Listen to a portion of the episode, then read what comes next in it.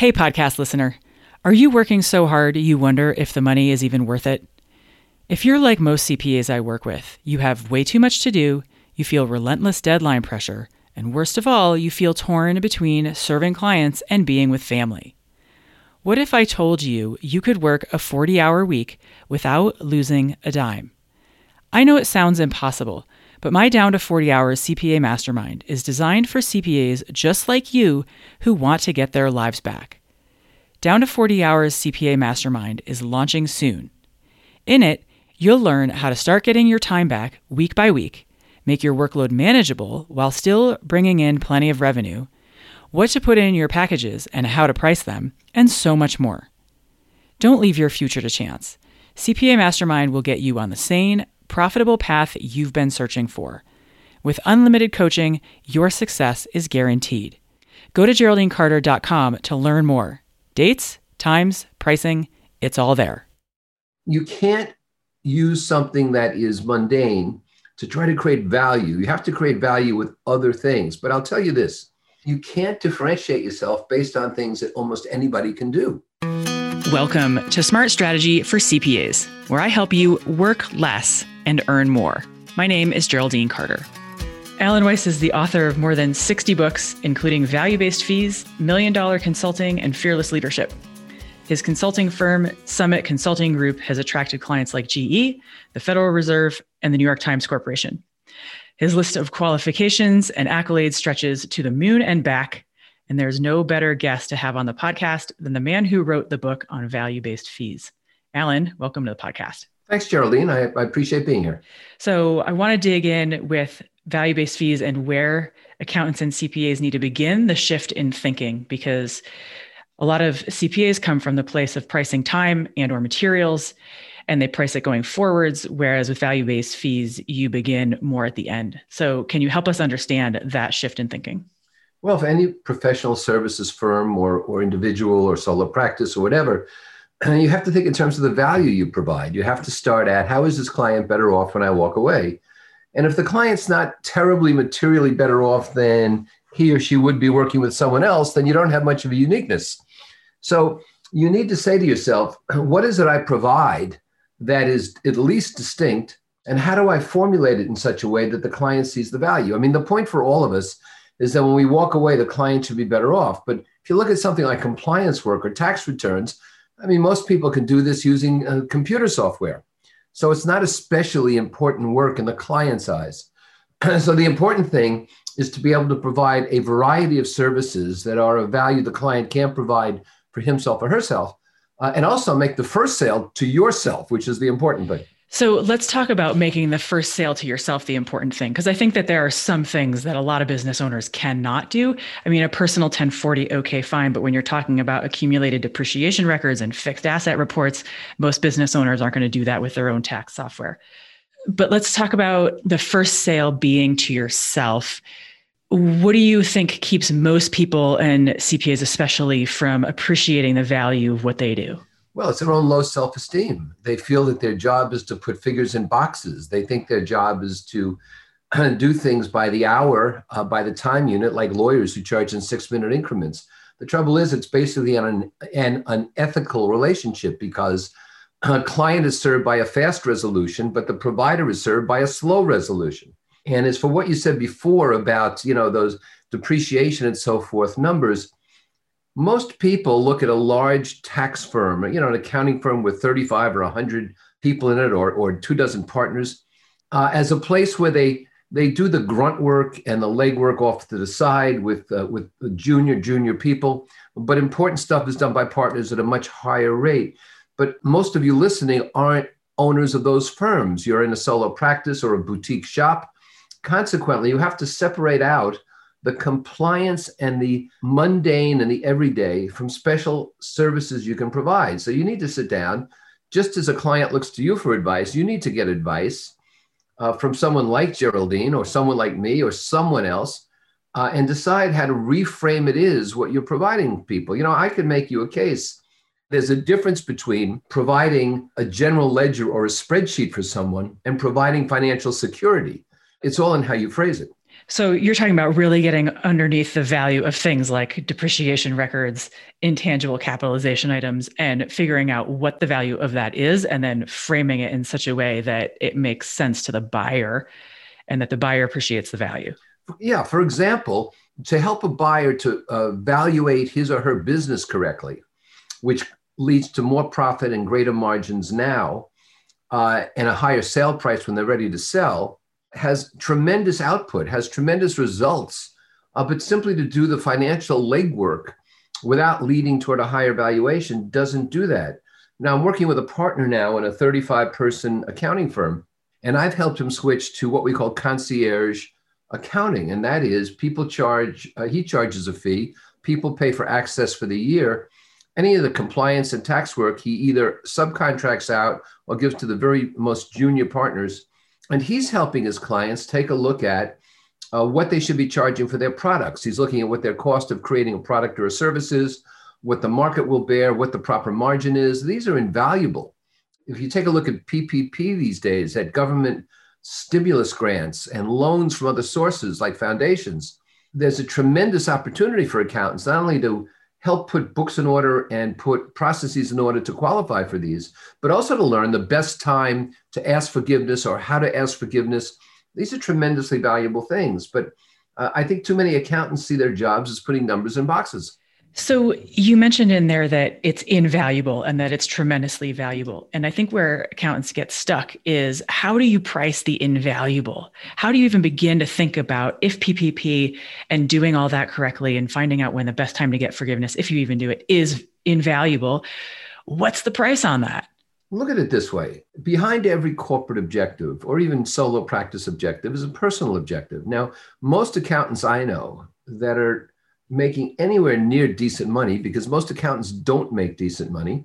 They're over delivering and they're uh, undercharging and they're working far too many hours. If you look at clients that way, and some clients are the same, if you can reduce a client's, that is, his or her personal objectives are to reduce their stress, uh, to reduce their concern about the financial stability of the business, to be less concerned about whether they'll have adequate resources to pay taxes, uh, to be able to, to reduce their workload from 50 hours a week to 40 hours a week. That's what I mean by invaluable. And you start to build up what I call intangible value that way. Now, some of the value is tangible, as in valuation, which I talked about before, but some of it's this intangible stuff. And especially since so many businesses that uh, solo accountants or small boutique firms deal with are closely held businesses, family businesses, these kinds of things are especially important, and you have to put emphasis on them. You can't just look at the books. You have to look at the relationship among the owner and his or her partner. You have to look at the relationship with family. All of these, uh, you know, play a huge role in how valuable we can be. So, no argument there. And how do you get at when you're having a conversation with your client or you're trying to establish your own prices? How do you begin to put a dollar sign on stuff like that? Well, what I think about is this you know, if you look at the legal profession, uh, and they help you make an acquisition, and the acquisition took them, you know, 300 hours or whatever, and they charge you by the hour. Instead, what if you asked, what is the value of having made that acquisition without violating laws, with doing the proper due diligence, and so forth? The same applies to a divorce or a real estate deal in the law. Well, let's let's look at accounting. And the fact is, if you can provide a 10 to 1 return, nobody's getting a 10 to 1 return. You don't get a 10 to 1 return in the market. You know, it, it would have to be Apple stock before you got a 10 to 1 return. Consequently, if you can show that the tangible benefits are at least 10 to 1 and they're supported by these intangible and emotional benefits I spoke about, you've got a great deal there. And uh, you get to 10 to 1 fairly easily when you begin to show what something is worth. If you save people time, that saved time is worth something. If you give them a better price for a product or service, that's worth something. If you help them understand where they're wasting money because they're paying for insurance they don't need, uh, or they haven't sufficiently investigated something that's simply been there forever. That's worth money. So those are the kinds of things that uh, you need to be looking at, and you need to get out of the stereotype that you're only supposed to add and subtract and divide and multiply and create documents because that's not really where the value is. And if you're going to be a trusted advisor, I mean, who else is in a better position to be a trusted advisor than someone you trust enough to give access to your financial affairs. Never made sense to me.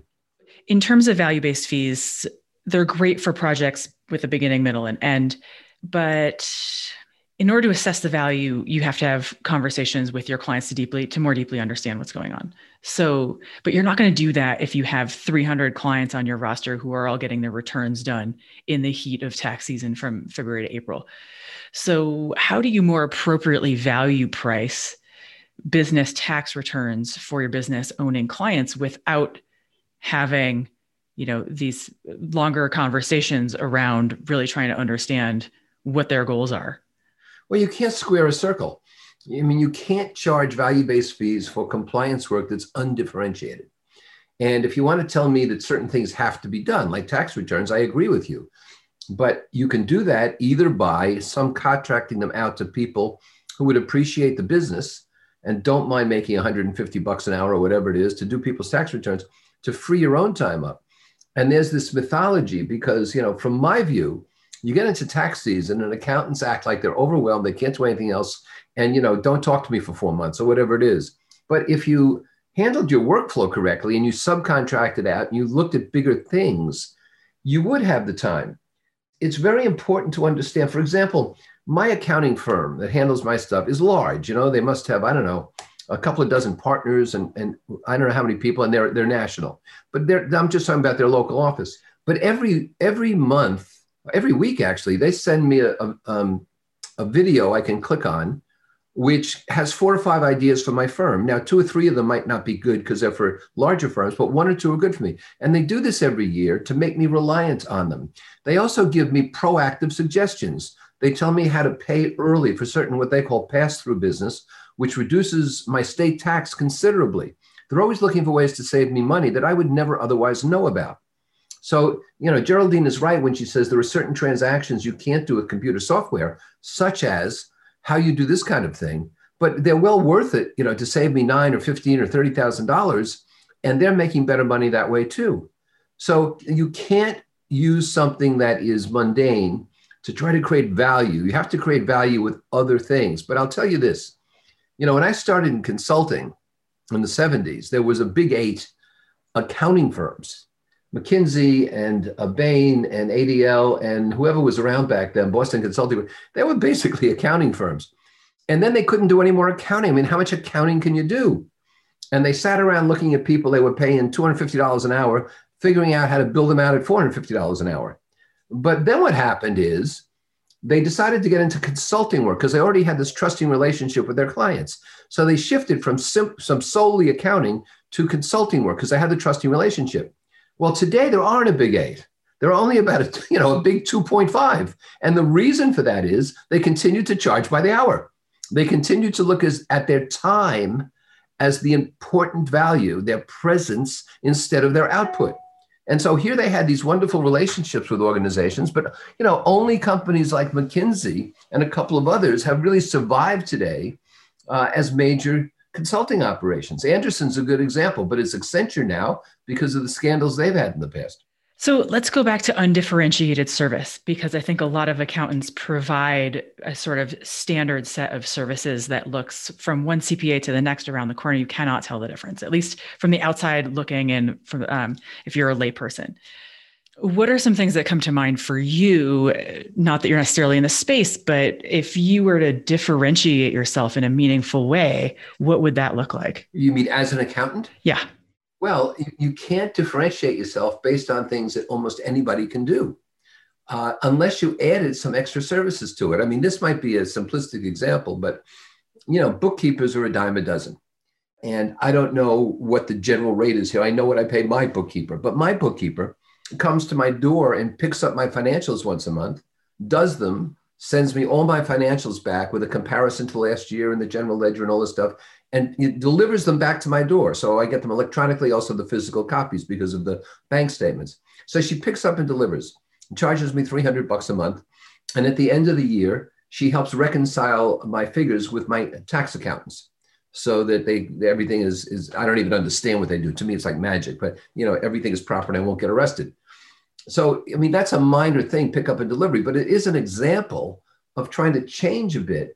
Uh, what I said before about those newsletters with the videos, if you, if you do something proactively with your client, you provide them with ideas, you provide them with alternative views, that's something that not every firm doing compliance work will do. So you have to add to it somehow. Now, you know, if you're happy just sitting back and doing compliance work for X hundreds of dollars an hour, uh, and like a like an assembly line and, and you know working 15 hours a day during tax season okay i'm not trying to change your mind but frankly uh, you can look at just a few professions in this country like accounting like architecture where the base income of people in those professions do not rise commensurate with other people and with the economy and if you look at the statistics right now as we're recording this in, in mid-january one of the biggest projected rises in the next few months, and I'm predicting a business boom, by the way, one of the biggest projected rises is in professional services. It leads everything else far and wide. So, if you're in professional services, which I think financial people are, accountants are, my suggestion is you grab onto that wave and start surfing it. Otherwise, it's going to churn you into the bottom.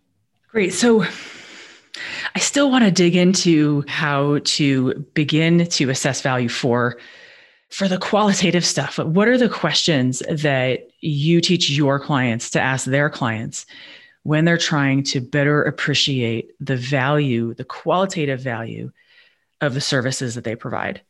I ask them these questions. I ask them, how will accomplishing this, not the service, it's what the service accomplishes, it's the result, the outcome. How will accomplishing this improve your life? How will accomplishing this make you feel better? How will it reduce your stress? How will it add to your career? How will it add to your sense of self worth? How do you think it will add to your image? Yada, yada, yada.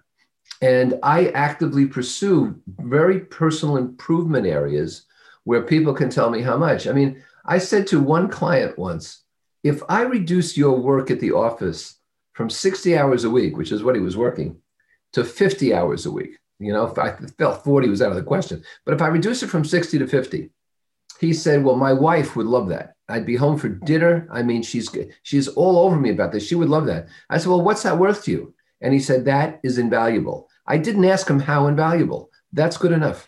Okay, but then what do you do with the dollar figures? You met you put a dollar figure on it and you stop being so chicken about it. You know, I mean, if you're dealing with um, a, an organization that's doing a couple of million dollars a year, you know, you charge them fifteen or twenty thousand dollars. If they're if they're doing fifty million a year, you charge them hundred thousand dollars. I don't mean to be flippant about that, but you look at these circumstances. You look at who you're dealing with. You know, obviously, it's different if you're dealing with a solo practitioner versus a boutique firm versus a, a large firm. You look at with whom you're dealing. You look at the monetary improvement, which we talked about. Now you look at the non-monetary improvement, and you say the following what is a dramatic return on investment for them and equitable compensation for me? And it's never going to be an hourly amount. And you have to be able to ask that question. And people are asking that question in consulting all the time. It's not difficult. Lawyers don't do it and accountants don't do it. They are the worst transgressors of this. Yeah, and I know that because if you if you throw a rock down the street and you hit four accountants, they'll all say the same thing. I'm overworked and underpaid. Well, that's not a government policy and it's not the fault of your clients. It's your fault. All right. Had to work hard to get that answer out of you. okay. Let's talk about the piece about being chicken about it, because I think a lot of people are it really makes their head bend to think about going from 250 an hour to charging $25,000 for something when annually they would have made $3,000 for the same amount of work. So how do you like what needs to happen for a person to make that 180 in their own mind where suddenly they're going to get paid 8 times more charging this way than they are when they're pricing hourly? The first thing you do is stop calling yourself an accountant. okay. Start calling yourself I'm serious and start calling yourself a financial expert right there you have to you have to change your self-image. I tell consultants do not call yourself consultants call yourself experts. You know the, the, people say oh the speaking business is dying. Well nobody wants to hire a professional speaker. What they want to hire is expertise. And so stop calling yourself an accountant. The second thing is learn to focus on the results that you provide the results that you generate and not on the tasks that you perform. And this is a real mind change for a lot of people because they that if you look at their calendars their calendars are full of tasks. If you look at job descriptions, job descriptions are full of tasks. They should be full of results and full of outcomes. So ask yourself the question I talked about at the top of this broadcast How is the client better off after you walk away? And that improved condition is what you charge for. But nobody is better off just because they have a tax return. People are better off because they have a tax return they're absolutely certain about is safe or that is going to get them a refund or has minimized what they owe. You know, the difference between evading taxes and avoiding taxes isn't exactly a broad line. And outstanding financial experts can help you avoid taxes without doing anything illegal. And that's worth a tremendous amount of money. So you have to look at yourself as somebody who provides results for clients. Once they quote unquote walk away, they're better off. And so they want to keep using you. But it's not about your physical presence and it's not about what you do each hour. Great. This has all been super useful. So, last question here.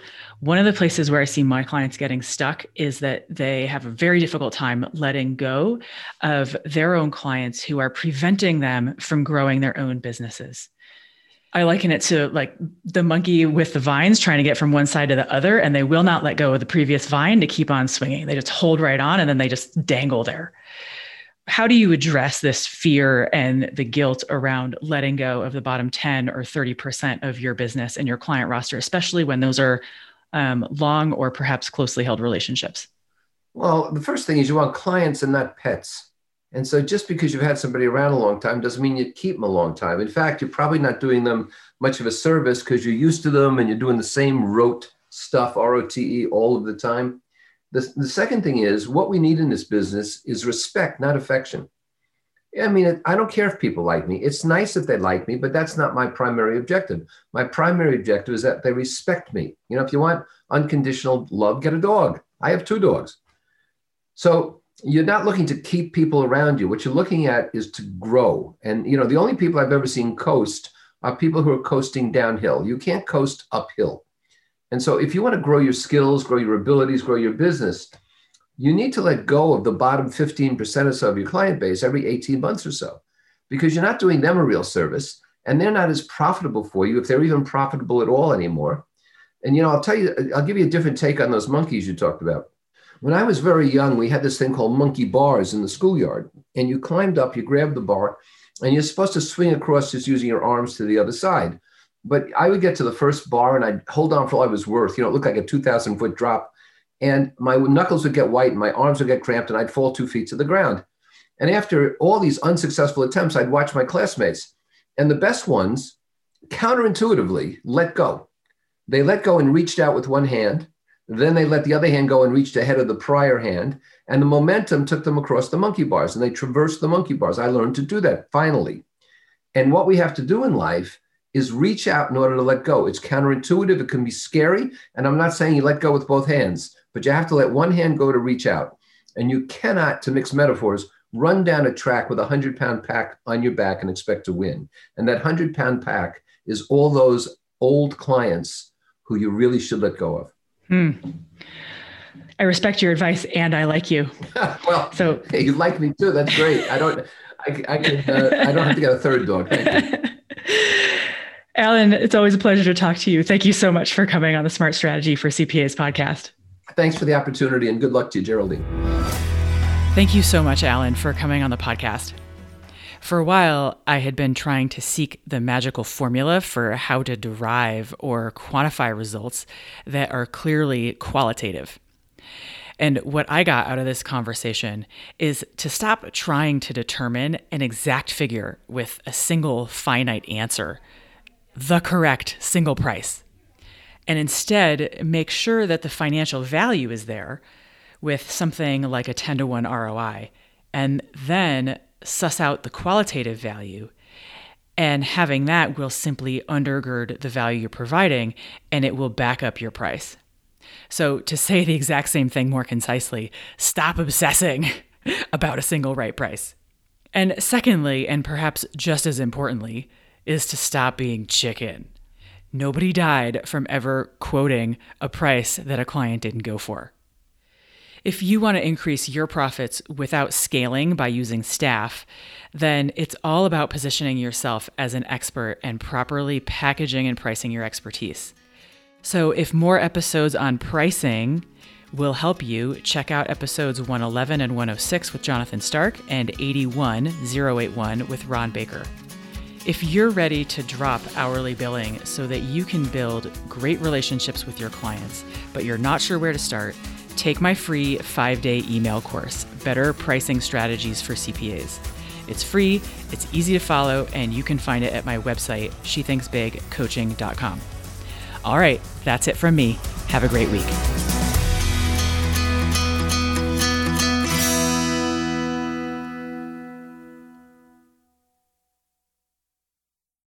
Hi again.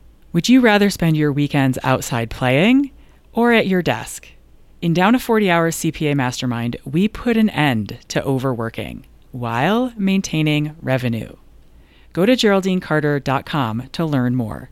Dates, times, pricing, it's all there.